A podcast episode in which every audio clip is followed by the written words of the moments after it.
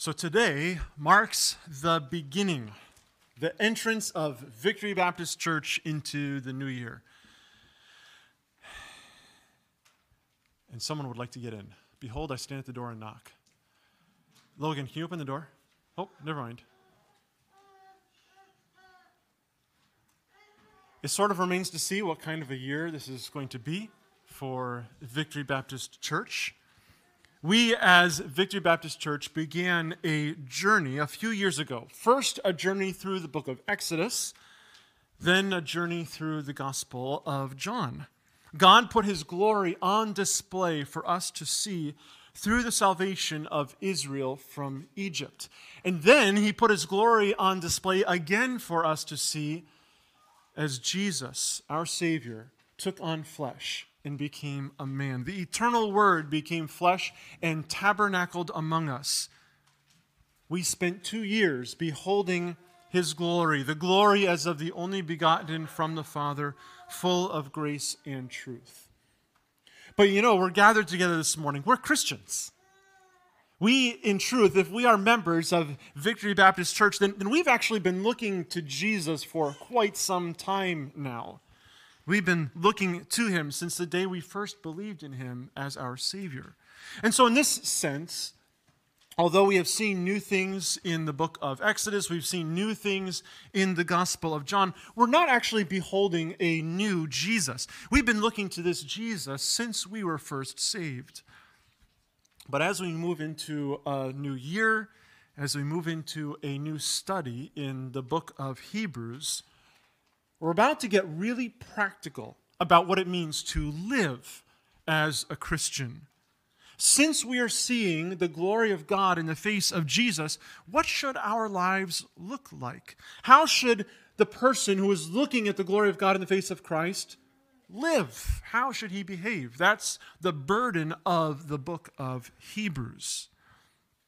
This morning, we're not going to begin the book of Hebrews. Instead, we're going to consider the Christian life from the book of Galatians. Every year, I like to start off the new year with a special sermon that kind of helps us prepare for a, a big vision of the year ahead. Who are we? Where are we going? What, what are we doing? This year, as we begin 2024, I want to turn our attention to our identity in Christ. We've heard the call of John to believe in Jesus, to have life in the name of Jesus. We trust in Jesus as our Savior. So, what does this mean for our life together as a church? Open your Bibles to Galatians chapter 3, verses 27 to 28. Galatians 3, 27 to 28. In the book of Galatians, Paul is writing to churches who are being tempted to earn their righteousness by sheer grit and determination to obey the Mosaic law. The song that we just sang, Justified, glorious thought, sanctified, salvation wrought. We hope for our glorification when we see our Savior. These Galatians, they were justified they were declared righteous by the grace of God, not by obedience to the law. They received the righteousness of Jesus by faith because they believed in Jesus' righteousness. They believed that was enough for them. And because they believed they could not earn their own righteousness by their good living. But now they're saved. Now the Galatian church, the Galatian church is, they're a saved group of people. But there were teachers who were coming into the church telling them that the righteousness of Jesus is all fine, well, and good to start the Christian life. But if you're really going to be a Christian, if you're going to be a good Christian, then you have to keep your salvation by obedience to the Mosaic law. It's as if somehow by obedience to the law, we could earn God's favor. Often we call this legalism. In the process of warning the churches of the danger of this legalistic teaching that was infiltrating the church, Paul explains the gospel, the true gospel, and how salvation gets from Jesus to you. He writes in Galatians 3 27 to 28 For as many of you as were baptized into Christ have put on Christ. There is neither Jew nor Greek, there is neither slave nor free, there is no male or female, for you are all one in Christ Jesus. This morning, we're going to consider the gospel, the, the righteousness of Jesus that comes to us. And we're going to consider how the righteousness of Jesus affects our lives individually and how the righteousness of Jesus affects our life as a church family.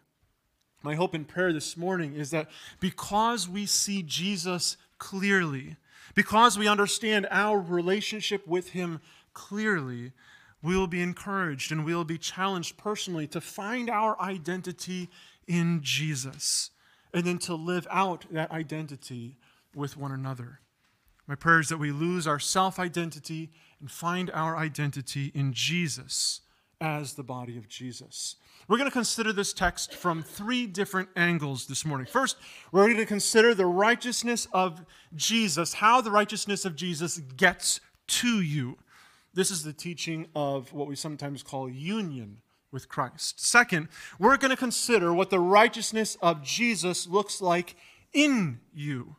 And this is the teaching of identity in Christ. And then, third, we're going to consider the righteousness of Jesus among you. So, the righteousness of Jesus to you, in you, and among you. And this righteousness of Jesus among us is the teaching of being members of the body of Christ. Look with me, first of all, at Christ's righteousness to you. We have union with Christ. Paul writes in verse number 27 For as many of you as were baptized into Christ, have put on Christ. How do you become righteous? You and I are dirty, rotten sinners. We have spent our whole lives in willful rebellion against Jesus. How can God look at you and me and instead of seeing dirty, rotten sinners, instead see a perfectly righteous person? How can that happen? Well, there have been a few different answers to that question throughout the history of the church. Some people have answered that question by saying that the waters of physical baptism have somehow mystically or spiritually washed us clean of all of our sins. These people have said that it's the act of baptism itself as some sort of a, a mystical power that cleanses us from sin. Well, others have said that baptism is not enough it's a good starting place. But if you really want God to look at you as a righteous person, then you need to actually be a righteous person. So if you want to God, if you want God to look at you and see you as a righteous person, you need to live a righteous life. That righteous life begins with physical baptism, usually as a baby, but it continues through a life that's basically morally speaking more good than bad. By the end of your life, there's surely still need for more cleansing because, let's face it, unless you're a bona fide saint, God looks at you at the end of your life and says, You're not really righteous yet. There's still some cleaning up that has to happen, there's still some purging that needs to happen. And so God sends you to a place of purging after you die. It's called purgatory. After you've been there for a while, God will finally look at you and see that you are righteous, and He will allow you into His presence. But Paul gives us a different answer. When in our verse, Paul says, As many of you as were baptized into Christ have put on Christ, he's not referring mainly to the waters of physical baptism. It's not water baptism that grants you the righteousness of Christ. In the previous chapter, in Galatians chapter 2 and verse number 16, Paul wrote that yet we yet we know that a person is not justified by works of the law, but notice this, through faith in Jesus Christ. So we also have believed in Christ Jesus in order to be justified by faith in Christ and not by works of the law, because by the work of the law no one will be justified. The righteousness of Jesus comes to us through faith in Jesus Christ. So, back in our text in Galatians chapter 3, when Paul says, As many of you as were baptized into Christ have put on Christ, he's talking about a baptism that happens when we believe in Jesus as our Savior. He's talking about a, a washing that happens not to our physical bodies, but to our souls that point in time when you first began to believe in Jesus as your Savior, as your righteousness, that's the dividing line between when God looked at you as unrighteous and when God began to look at you as righteous. This baptism is a mystical, spiritual baptism. It isn't a water baptism. The water baptism comes later. The baptism of water is a public declaration. It's a public picture of that truth that already happened the moment that you believed in Jesus as your Savior. God began to look at you as righteous when you first believed in Jesus as your righteousness and your Savior.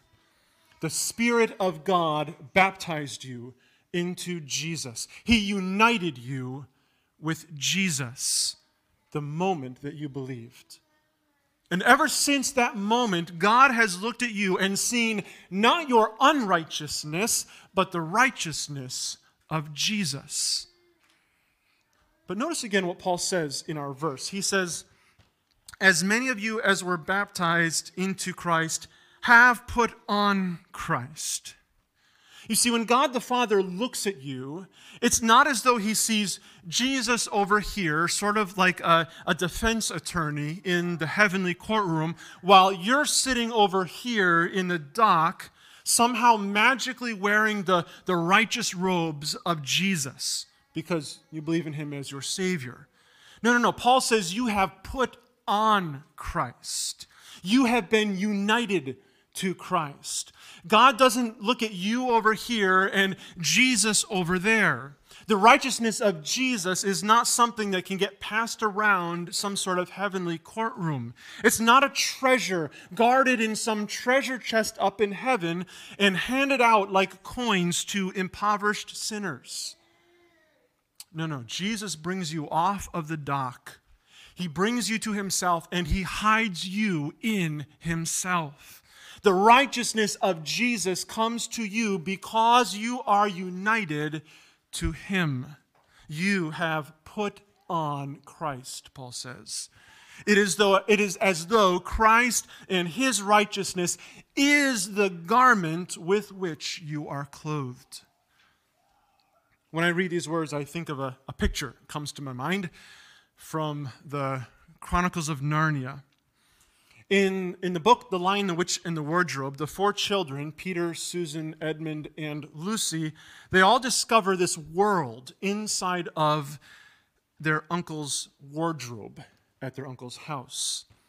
In this world, it is always winter and never Christmas. And as the four children go into the world through the wardrobe, in the wardrobe, before they step into that world, there's all these great coats a great coat is sort of like uh, a trench coat, only it's a lot more comfortable. It's a lot thicker. It's got kind of this fuzzy woolen collar. You've probably seen it in like the old World War II pictures or something.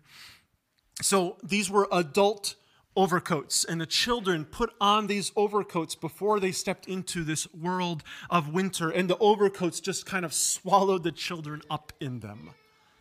That's sort of the picture that comes to my mind as I read these words you have put on Christ. This is your new reality. You are in Christ. When you feel like it and when you don't, when you live up to it and when you don't, this is your new reality. You have put on Christ. This is fundamental reality for you. It is the fundamental truth which is now lived out in every aspect of your Christian life. This new reality affects everything in your life. It is the foundation for everything in your life as a Christian. Everything else that we consider this morning depends on Christ's righteousness to you. Christ's righteousness lived in you, Christ's righteousness lived among you, only comes because of Christ's righteousness to you and your unity with Christ. So, you have been united with Christ. Consider the first area of application of this truth. You have been united with Christ. Consider Christ's righteousness in you. Consider with me our identity with Christ. This is what Paul deals with next in our text. Again, Galatians 3 27 to 28. As many of you as were baptized into Christ have put on Christ. There is neither Jew nor Greek, there is neither slave nor free, there is no male and female, for you are all one in Christ Jesus. Paul says that if you have been wrapped up in Christ, if you have put on Christ, then your identity has radically changed. You see, before we were saved, we were caught up in our identity from a human perspective. Notice Paul says there is neither Jew nor Greek. This is an ethnic, or what some people call a racial division. And Paul says that where there was once racial division, there is now racial unity. Consider the implications of this for a moment.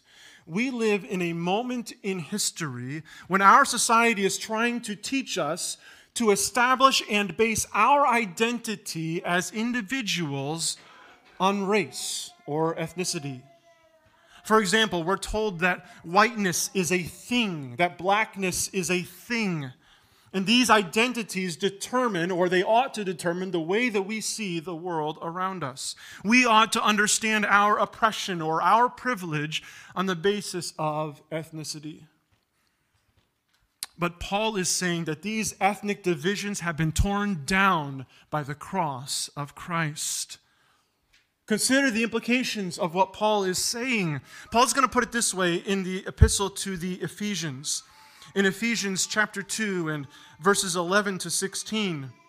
Therefore, remember that at one time, you Gentiles in the flesh, called uncircumcision by that which is called circumcision, which is made with the hands, in the flesh by hands, Remember that you were at that time separated from Christ, alienated from the commonwealth of Israel, and strangers to the covenants of promise, having no hope and without God in the world. But now in Christ Jesus, you who were once far off have been brought near by the blood of Christ.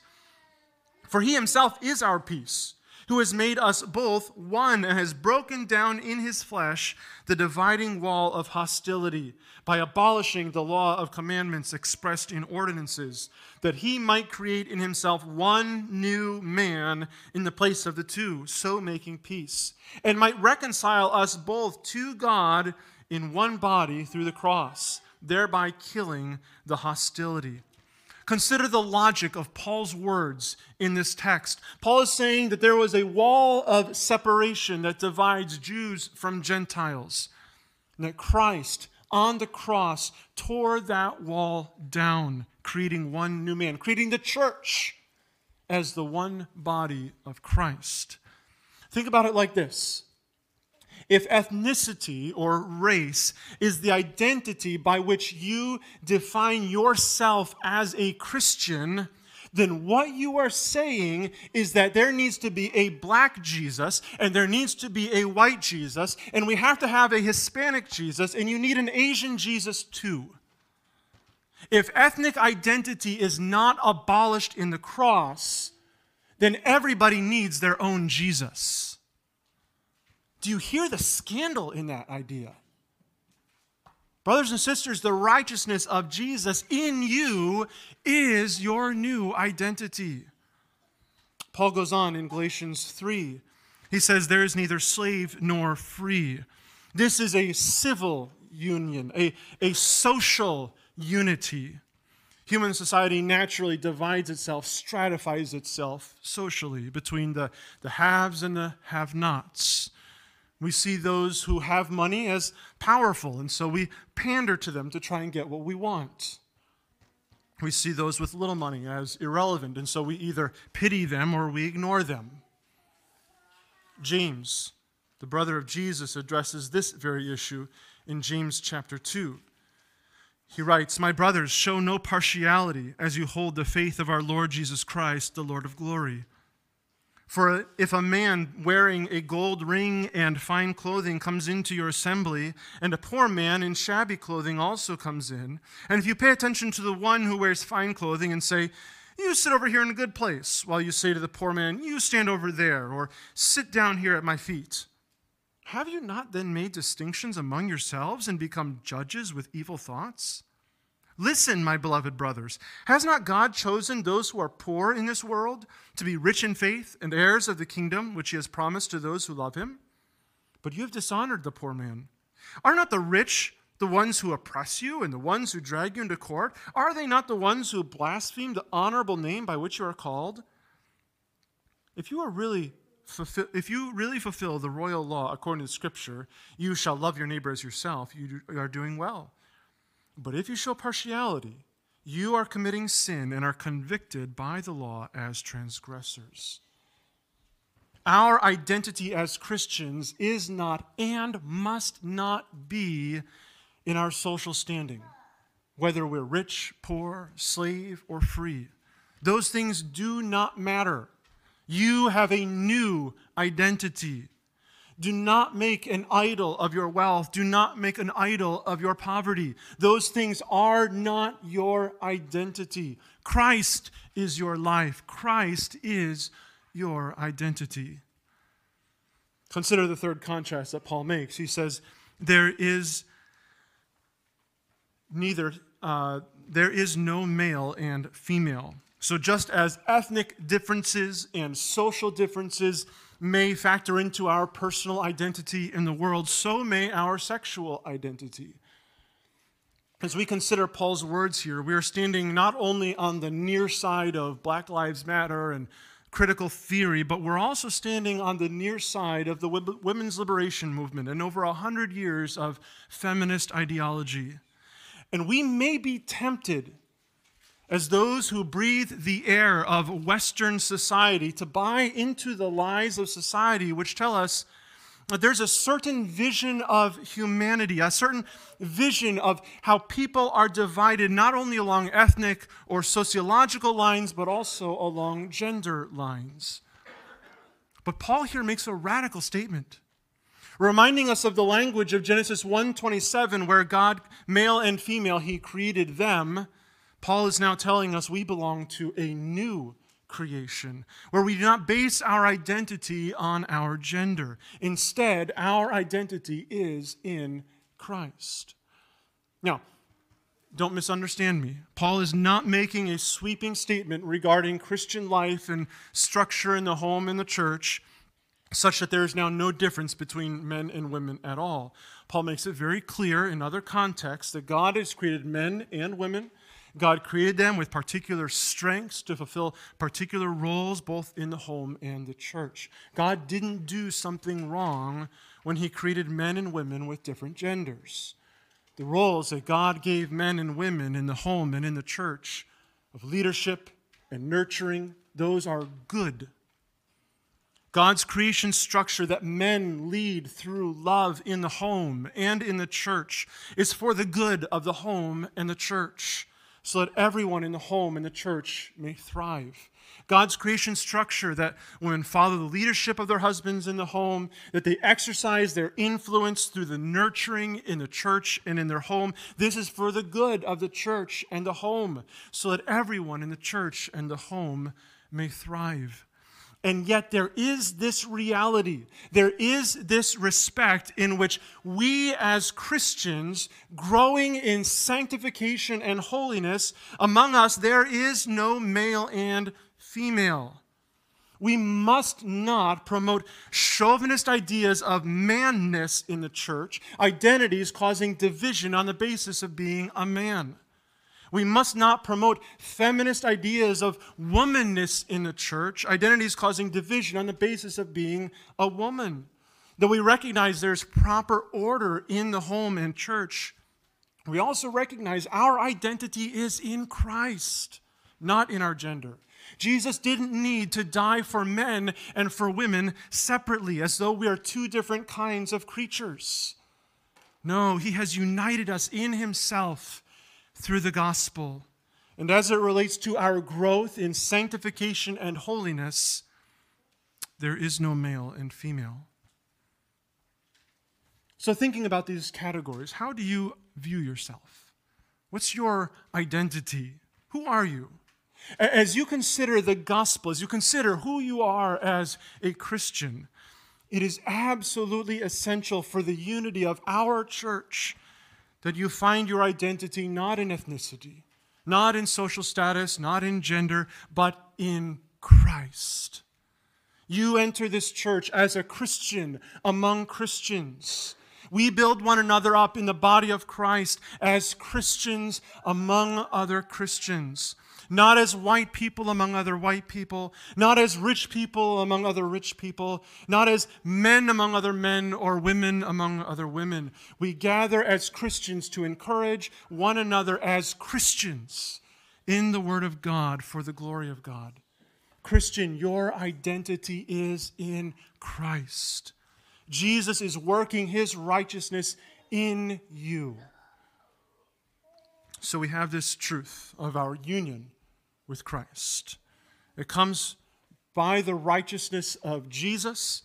It comes to us, it is applied to us when we believe in Jesus.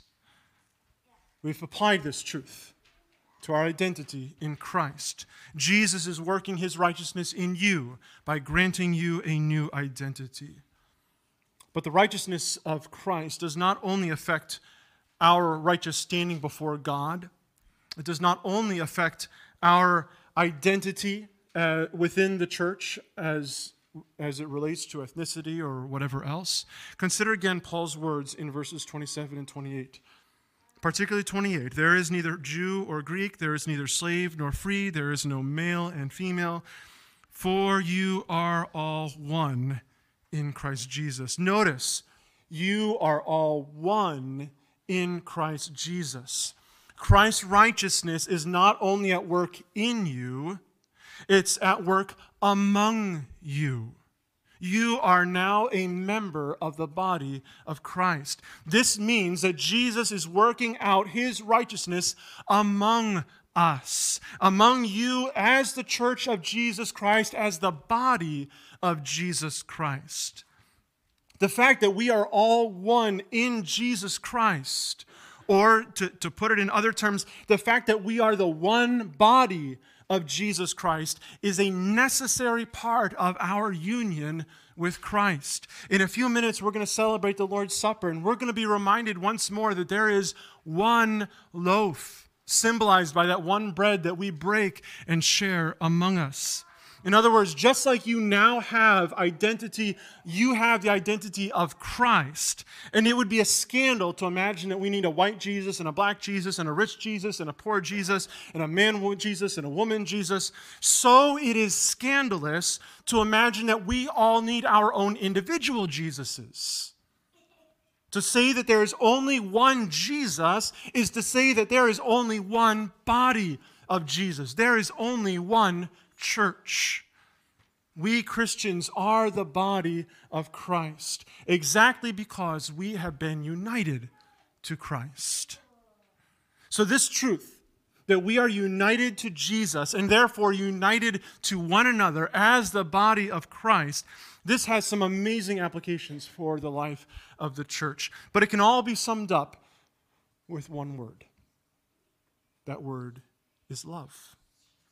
Paul is going to say in just a few paragraphs in Galatians chapter 5 and verse number 6 For in Christ Jesus, neither circumcision nor uncircumcision counts for anything, but only faith working through love. Do you hear that word?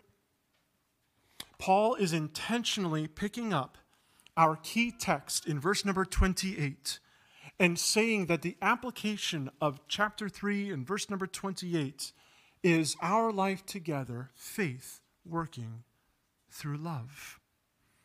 Our lives to one another, with one another, among one another, are committed lives of love.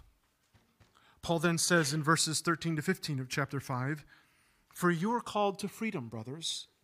Only do not use your freedom as an opportunity for the flesh but through love serve one another. For the whole law is fulfilled in one word you shall love your neighbor as yourself. But if you bite and devour one another, watch out that you are not consumed by one another. Paul is saying there are two possible ways to live with one another. The first is consistent with our new identity in Christ. We are Jesus's. We belong to Him. We have His righteousness. So we ought to live with one another through love, serving one another because we belong to Jesus. But there is another way that we could live, Paul says. We can choose to live according to those old worldly identities. We could live according to the flesh. That is a possibility. In which case, what does Paul say? You will bite and devour one another. Those are the two options. Those are the two ways of life. But there's only one that reveals the righteousness of Christ that has been given to us. The truth of our union with Christ is revealed and demonstrated by our love for one another.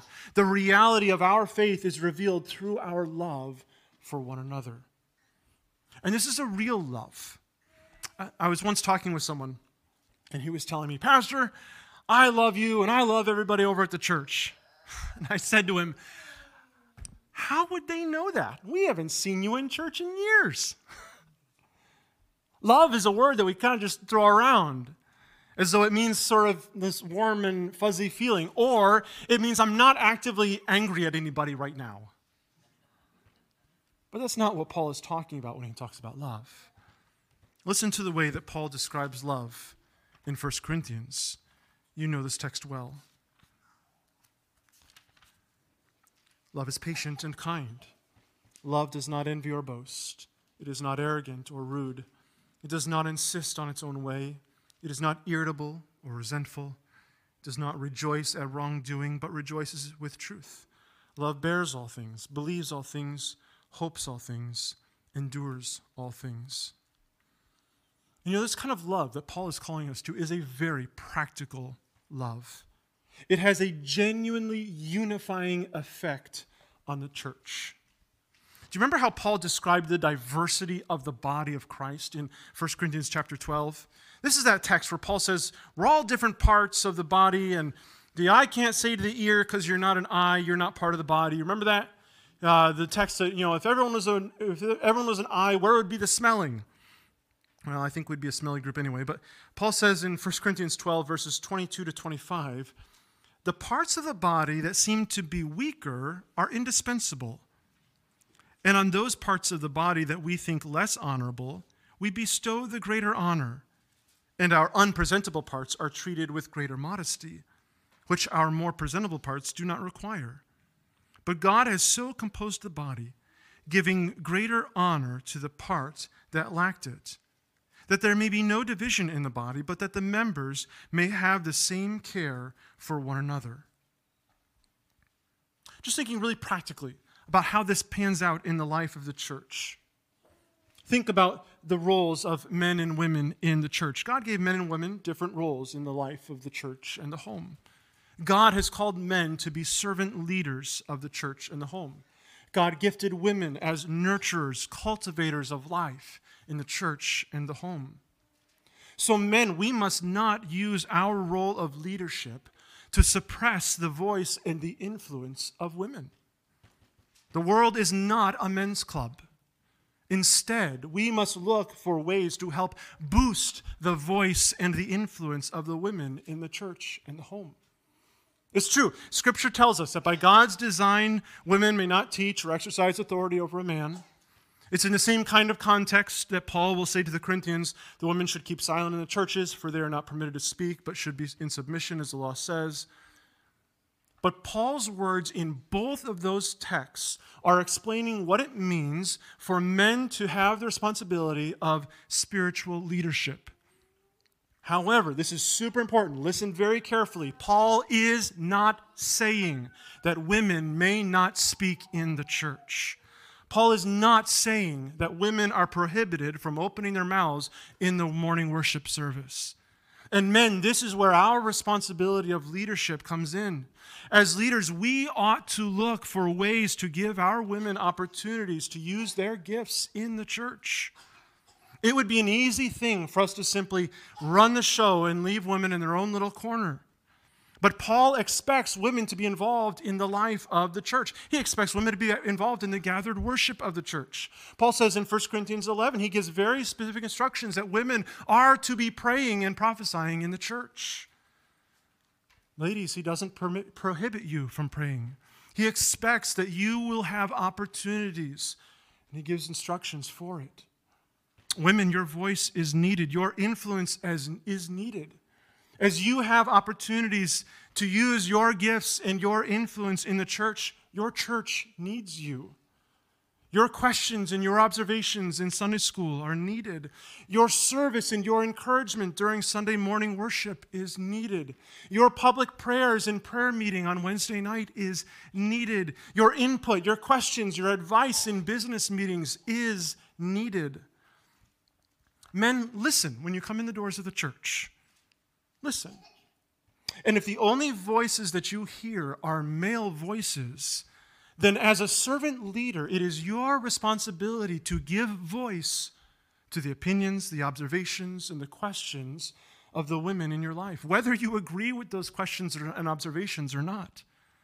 Ask, what are your thoughts? What do you think about this? How would you do this? Older folks, the same principles are true as you're relating to a younger generation that is growing in our church family.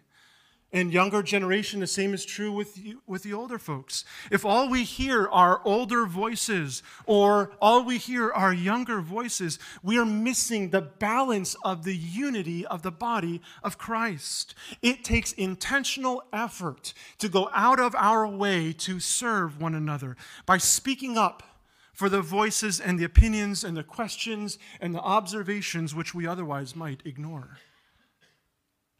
When we speak about the righteousness of Christ among us, when we speak about our life as the body of Christ, these are examples of what this looks like. We all are joint heirs with Christ, of equal value and worth as image bearers of God Though we certainly honor God through different giftings and different roles in the life of the church and the home, but we must use our different roles and our different gifts to help the whole body grow together, not to divide the body of, the, of Christ into, into different groups and based on identities. Brothers and sisters, please allow me to encourage you to be committed to this vision of the body of Christ among one another this year. There is a beauty in this kind of covenantal commitment. There is a beauty in loyalty. Neil was sharing with us on Wednesday evening that in a couple of months, he and Betsy are going to be celebrating their 50th wedding anniversary. Isn't that cool? There is a beauty in that kind of a covenant commitment. In the same way, there is a beauty that cannot be imitated when the body of Christ is doggedly committed to one another, even though they don't necessarily agree on everything. There is a beauty to patience and kindness and gentleness, even when there are honest disagreements. And to be fair, dishonest disagreements, because we're all still battling the flesh, aren't we? Every single one of us. One of the things that I want to impress you with this morning is the beauty of Christ. The beauty of Christ, our head, who is our righteousness. The beauty of the body of Christ, which is the church growing in that righteousness. There is a beauty because of the righteousness of Jesus. Jesus is giving us his own righteousness by uniting us to himself. We are united with him, and nothing can ever take us away from Christ. He has given his righteousness to us. But not only has Jesus given his righteousness in union with him, but now he's working that righteousness out in your life and in our lives together.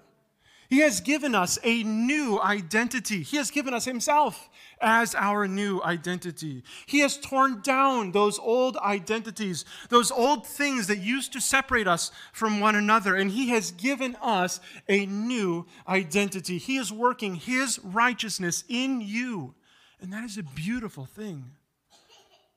It's a beautiful thing when you reject the labels and the identities of the world when you reject the pull of your own flesh to return to those identities, when you renounce those things and cling to your new identity in Christ, that is a beautiful thing.